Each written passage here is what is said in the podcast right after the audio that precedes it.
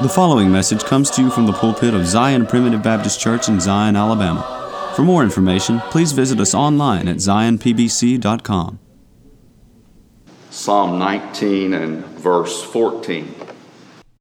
David says in prayer to the Lord, Let the words of my mouth and the meditation of my heart be acceptable in thy sight, O Lord, my strength and my Redeemer.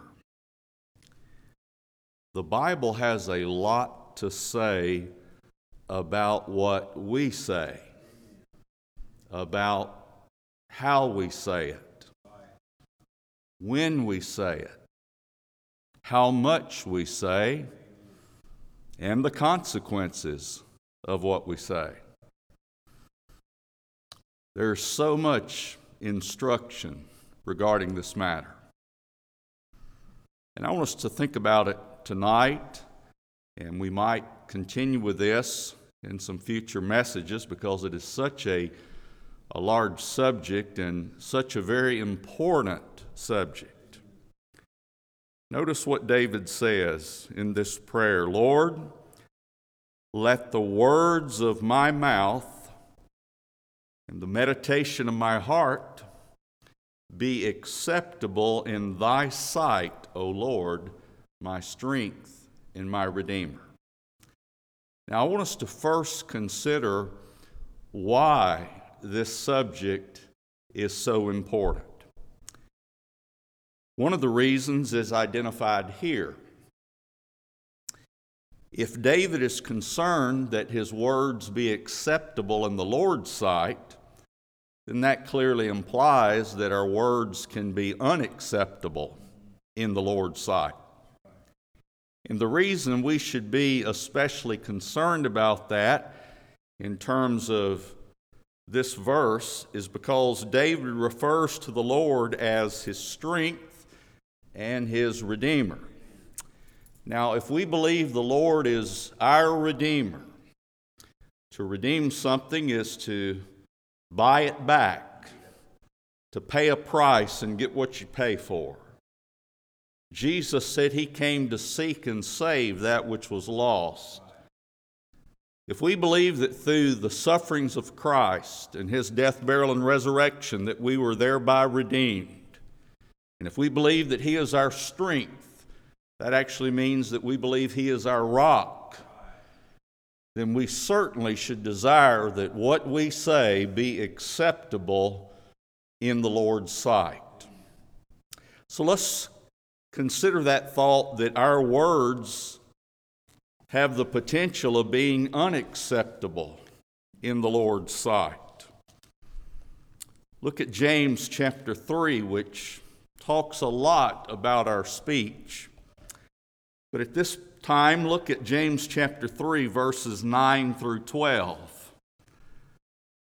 Referring to our tongue, he says, Therewith bless we God, even the Father, and therewith curse we men, which are made after the similitude of God. Out of the same mouth proceedeth blessing and cursing. My brethren, these things ought not so to be. Doth the fountain send forth at the same place sweet water and bitter? Can the fig tree, my brethren, bear olive berries, either a vine figs? So can no fountain both yield salt water and fresh. In other words, to say things which are acceptable part of the time and things which are unacceptable part of the time is totally out of place for a child of God. Now, we all have two natures. The new man desires to honor the Lord. The old man is often overcome with the impulse of sin, and we say things we ought not to say. We're always trying to do better. But I believe here James is saying that we need to have better uh, self discipline over what we say and how we say it. Notice the comparison he makes. He says in verse 11 Doth a fountain send forth at the same place sweet water and bitter? You've heard Brother Chris talk about the old well on the farm and how good that water was. You know, the well water at our house is really good water. But how would it be if part of the time that, that water was uh, corrupt? Part of the time that water would make you sick and you didn't know when it was going to be good water or when it was going to be bad water. Do you think he would ever drink that water, no matter how good it is, when it is good? No, you wouldn't take that chance, would you? If you knew that a well had the potential of bringing good, healthy water, and then maybe some other time it would bring uh, water that would actually make you sick, there was something wrong with it, you would never drink from that well. And in like manner, if we allow ourselves to get out of control in what we say and how we say it, people are not going to listen to anything you say because you will lose their respect. They don't know when you're going to get out of control. And the book of Proverbs talks about that. So he says, Doth a fountain send forth at the same place sweet water and bitter? Can the fig tree, brethren, bear olive berries? Either a vine figs, so can no fountain yield salt water and fresh. You ever drank salt water? You know, I, I tried that before just to see what it would be like, you know, when I was a child, and you know what? You throw up. Fresh water is great, salt water will make you sick. So we don't need to bring forth both kinds of water, if you will, if you look at it in that comparison. So, the first reason this is so important is because our words have the potential of being unacceptable to our Redeemer, who is also our strength. Another reason this is so important is because our words expose our character. Jesus made this very clear in Matthew chapter 12 and beginning with verse 34. Jesus is here addressing the Pharisees. He says, O generation of vipers, how can ye, being evil, speak good things? For out of the abundance of the heart the mouth speaketh.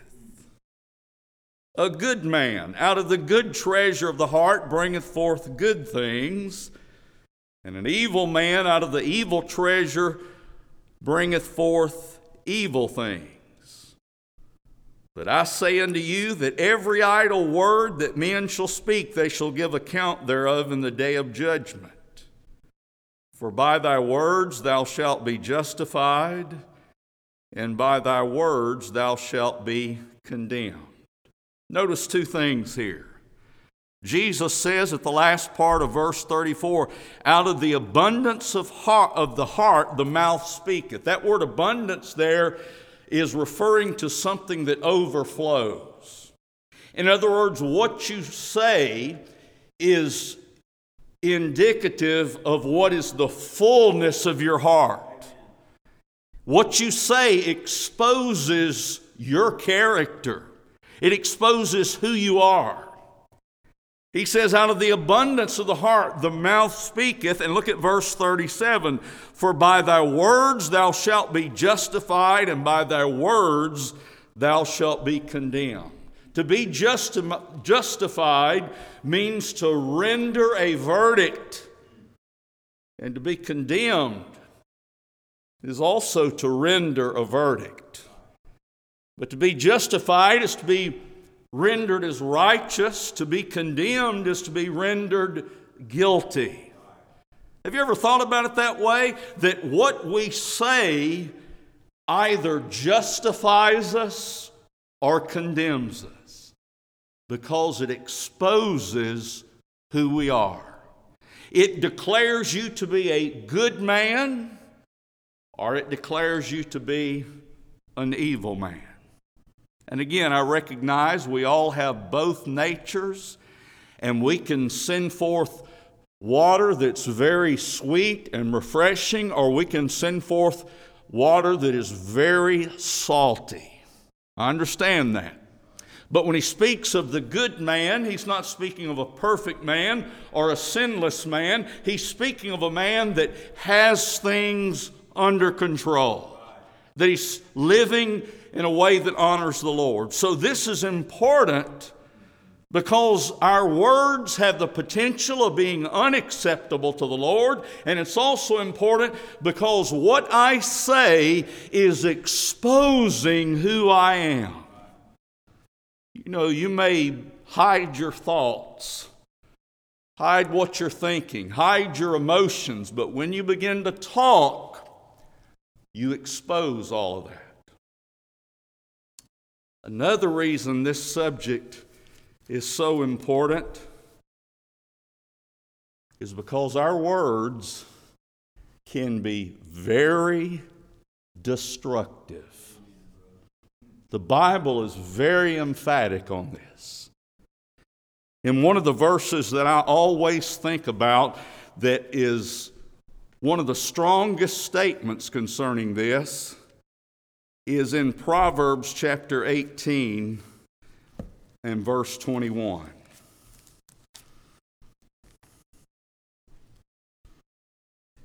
Death and life are in the power of the tongue, and they that love it shall eat the fruit thereof. Talking a lot is not necessarily a bad thing, but you more you talk, the more likely it is you'll say something you ought not, just based on the odds. Notice he says, Death and life are in the power of the tongue. What you say can kill or make alive. And you understand, we recognize that that's not life in a literal sense, and it's not even uh, vital life in a spiritual sense. It's speaking of the effects of what you say. Your tongue can say things that destroy, or you can say things that accomplish much good. Death and life are in the power of the tongue. And they that love it shall eat the fruit thereof. That just means those that love to talk will reap the consequences based on whether they're speaking things that are destructive or whether they're speaking things that are edifying. They that love it shall eat the fruit thereof. You know, some people love to talk, talk all the time. That's not necessarily bad. Some people hardly ever talk. Some people never initiate a conversation. If you didn't have some of both people, you would have a problem, wouldn't you? You'd either have people that talk so much that nobody uh, learns anything from the other person, or you'd have people that are so quiet they don't accomplish anything being together. We have a variety of personalities. Now, there's a lot of principles that we need to keep in mind. For example, like not interrupting people and listening to what they say. But the point I'm making is that we can honor God regardless of how outgoing or how uh, reclusive we are with our talk. You can't say, well, that's just my personality. Well, if your personality is to sin, change your personality. Now, death and life are in the power of the tongue. Notice what James says about this. Back to chapter 3, verse 5. Even so, the tongue is a little member. Think about how small your tongue is compared to your weight in total. It's almost in, it's almost uh, negligible. The physical weight of your tongue compared to the physical weight eh, of your whole body is also almost negligible. But he, so that's what he's saying here. The tongue is a little member and boasteth great things. Behold, how great a matter a little fire kindleth. You know, the story used to be that the Great Chicago Fire was started by a cow kicking a lantern over. I've read different accounts of that, and I don't know if that's true or not, but the point is, it doesn't take much when it comes to fire to destroy a lot. A child could be playing with matches and burn the house down. What a great matter a little bit of fire kindleth and the tongue is a fire, a world of iniquity. So is the tongue among our members that it defileth the whole body. And notice this and setteth on fire the course of nature and is set on fire of hell. That expression there, setteth on fire the course of nature, seems to indicate it gets the machinery moving. You begin talking, you say something that's hard or offensive and it affects somebody else, and they start talking about it. He says, It setteth on fire the course of nature, and it set on fire of hell.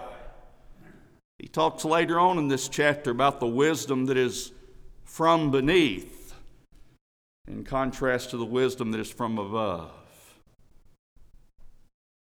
And then he says, notice in uh, verse 8.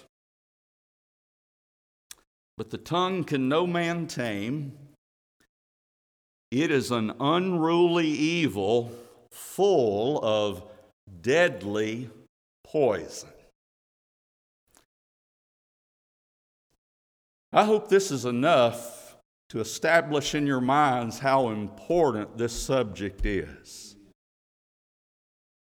But look at one more consideration.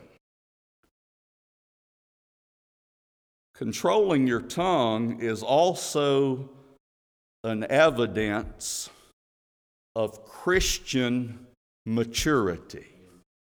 Matter of fact, if you can control your tongue, you are at a high level of Christian maturity. In James chapter 3 verse 2, he says, "For in many things we offend all, if any man offend not in word, the same as a perfect man and able also to bridle the whole body. In other words, if you can control your tongue, everything else is easy. Isn't that true? What is the thing you have the most difficulty with? The thing I have the most difficulty with is what I say. You know, and I hope you can relate to this. Uh, there's sometimes you say, Well, I know I don't need to say this. You know, you know that in advance. You're thinking it to yourself, I don't need to say this, but then you go ahead and say it with no hesitation anyway. It's an unruly evil, isn't it? It's full of deadly poison. It, you, you have both fresh water, that is sweet water, and also bitter water, salty water, coming forth from the same place. Oh, brethren, what, how great a matter a little fire kindleth.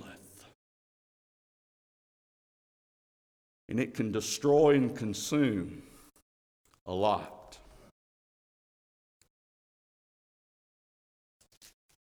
Now, the first question that I want to consider is what should we say. And the first thought is something which hopefully is already basic to all of us, But whenever the Bible addresses something several places, we don't need to assume that God's people don't need to hear it. I've found that I don't, I don't ever need to assume that a congregation is at this level, and so I don't need to address the things at this level. You know, we never graduate. We never, we never reach the level of maturity that we can and should. So let's notice the first thing in terms of what we should say is that we should say the truth. That doesn't mean you say all truth. That doesn't mean you tell everything you know. Just because something's true doesn't mean you tell it. And we'll may address that later on. But let me give you several verses that emphasize that we should always, when it's appropriate to speak, we should always speak the truth. Proverbs chapter 8 and verse 7. For my mouth shall speak truth, and wickedness is an abomination to my lips. Now, wickedness can cover a lot of things, but evidently it's here being applied to that which is untrue. And the psalmist says, My mouth shall speak truth. Wickedness is an abomination to my lips. The word abomination refers to that which is hated excessively. You know, there are things that are an abomination unto the Lord. For example, one place in the Bible it says that which is highly esteemed among men is an abomination in the sight of the Lord.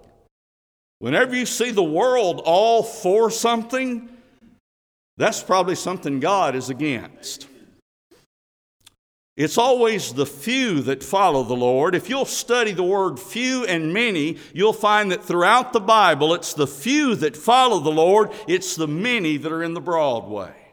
That which is highly esteemed among men is an abomination in the sight of the Lord. Here he uses that word in the same sense. My mouth shall speak truth, and wickedness is an abomination. Look at Proverbs chapter 6. You'll be familiar with this one. Proverbs chapter 6, beginning with verse 16. These six things doth the Lord hate, yea, seven are an abomination unto him. There's that word again. Again, an abomination is something which is hated exceedingly a proud look, a lying tongue. God hates lying. Now, what is a lie? You know, we joke around with each, each other a lot, and we may say something in joking around that we know is not true in order to laugh and have fun together. That's not a lie. Uh, if you're trying to trick someone and give them a surprise birthday party and you quote unquote lie to get them there, that's not a lie in the sense that we're talking about. A lie is that you do in order to uh, deliberately deceive someone and it's not for their good.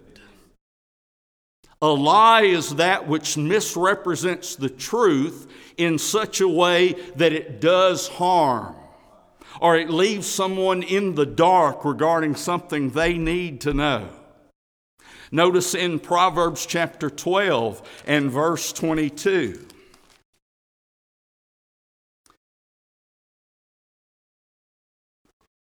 Lying lips are abomination to the Lord. I believe he wants us to get that point. Lying is an abomination to the Lord, but they that deal truly are his delight. Now, you remember we began by saying that our words can be acceptable or unacceptable to the Lord. Here it says that what I say affects God.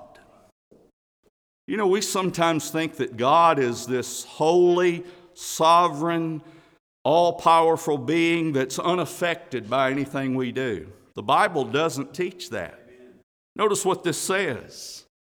It says, Lying lips are an abomination of the Lord, but they that deal truly are his delight.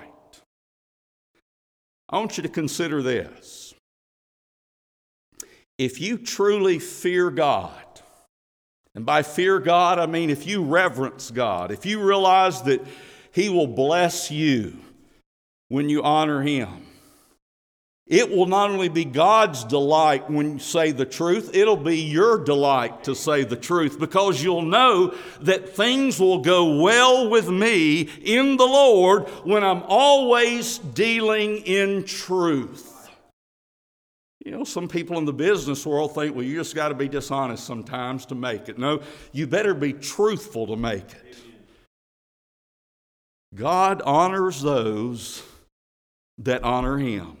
And the Lord said, It is His delight when we deal, notice that word deal, like when you make a deal. It's God's delight when we deal truly.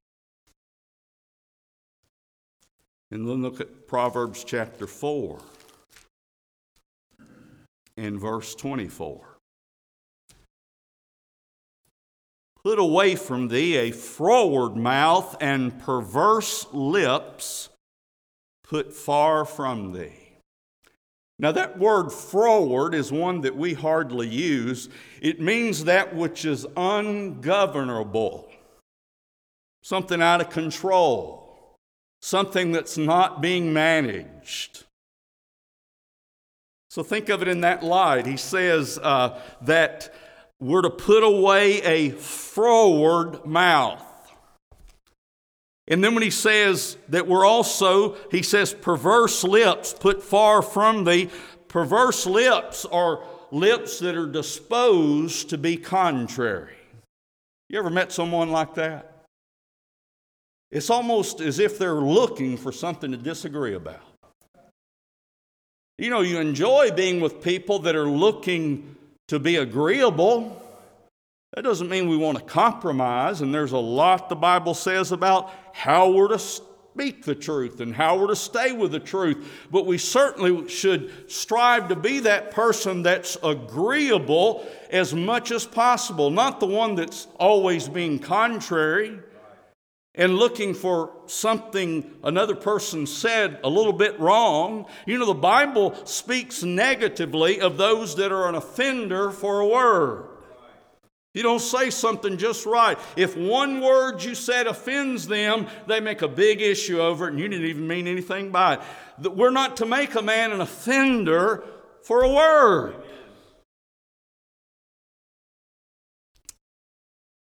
But our words are to be good to the use of edifying. And we hope to get to that verse later. But think about this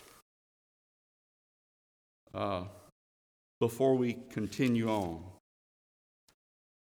That the Bible has a, a lot to say about what we say and how we say it. The Bible has a lot to say about when we say something, how much we talk. And so far, we've simply tried to look at those verses that show us why this is so important. And we've looked at some of those verses that teach us uh, what we should say in terms of speaking the truth. So let's look at one more tonight Proverbs chapter 8. Proverbs chapter 8. And I'm deliberately trying to go slow. You know, I would love to jump forward to some of the things that I'm really burdened about, but I'm going to try to deliberately go slow if the Lord would be okay with me doing that. But look at Proverbs chapter 8 and verse 6.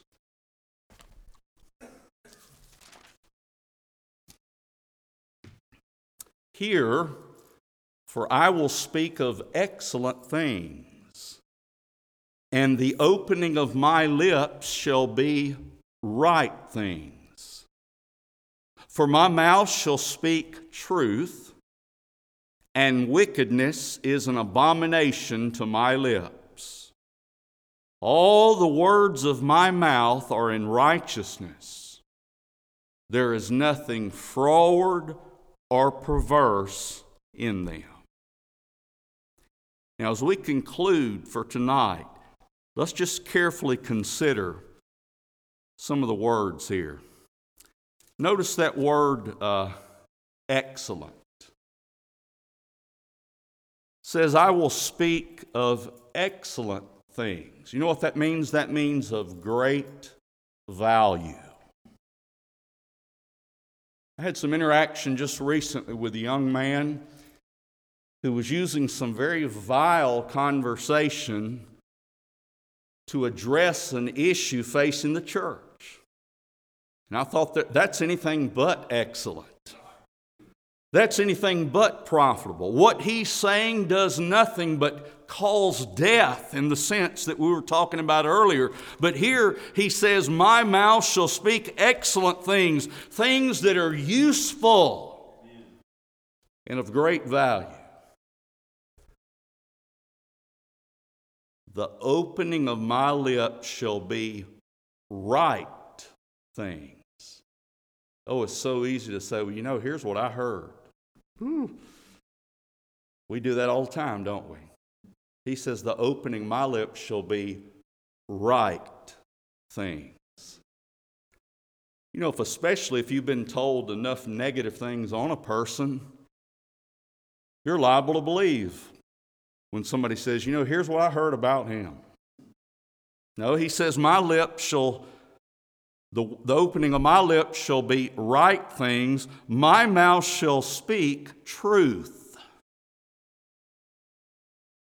Wickedness is an abomination to my lips. You see how these verses just keep contrasting telling the truth with telling untruth, which the Lord considers an abomination. All the words of my mouth are in righteousness. There is nothing, here's those same two words again we looked at earlier. There is nothing froward or perverse in them. They are all plain to him that understandeth, and right to them that find knowledge. Receive my instruction and not silver, and knowledge rather than choice gold. Now, he's not talking so much here about the truth of science and mathematics and uh, academics. He's talking about truth pertaining to God's Word, and truth in particular, based on the fact this is in the book of Proverbs, truth in godly living. Now, if you're going to speak the truth about godly living, there are some people that no matter how you try to say it, they're going to be offended by it. But if you speak the truth in the right way, at the right time, and it's offensive, that's not going to be laid to your charge. But he says, They're plain to him that understandeth, and right to them that findeth knowledge let's make sure we tell the truth. When you're talking to a younger person in the church, if an older mother, is, if, a, if a woman who has raised her children is talking to a young woman that has children, make sure that the advice you give her is the truth, not what the world does. not what Babylon says. If you're counseling a young man as an older man, make sure you're not giving him your opinion, but you're giving him the truth. That's hard to do sometimes, but the Lord will bless you when you are a representative of truth in all things.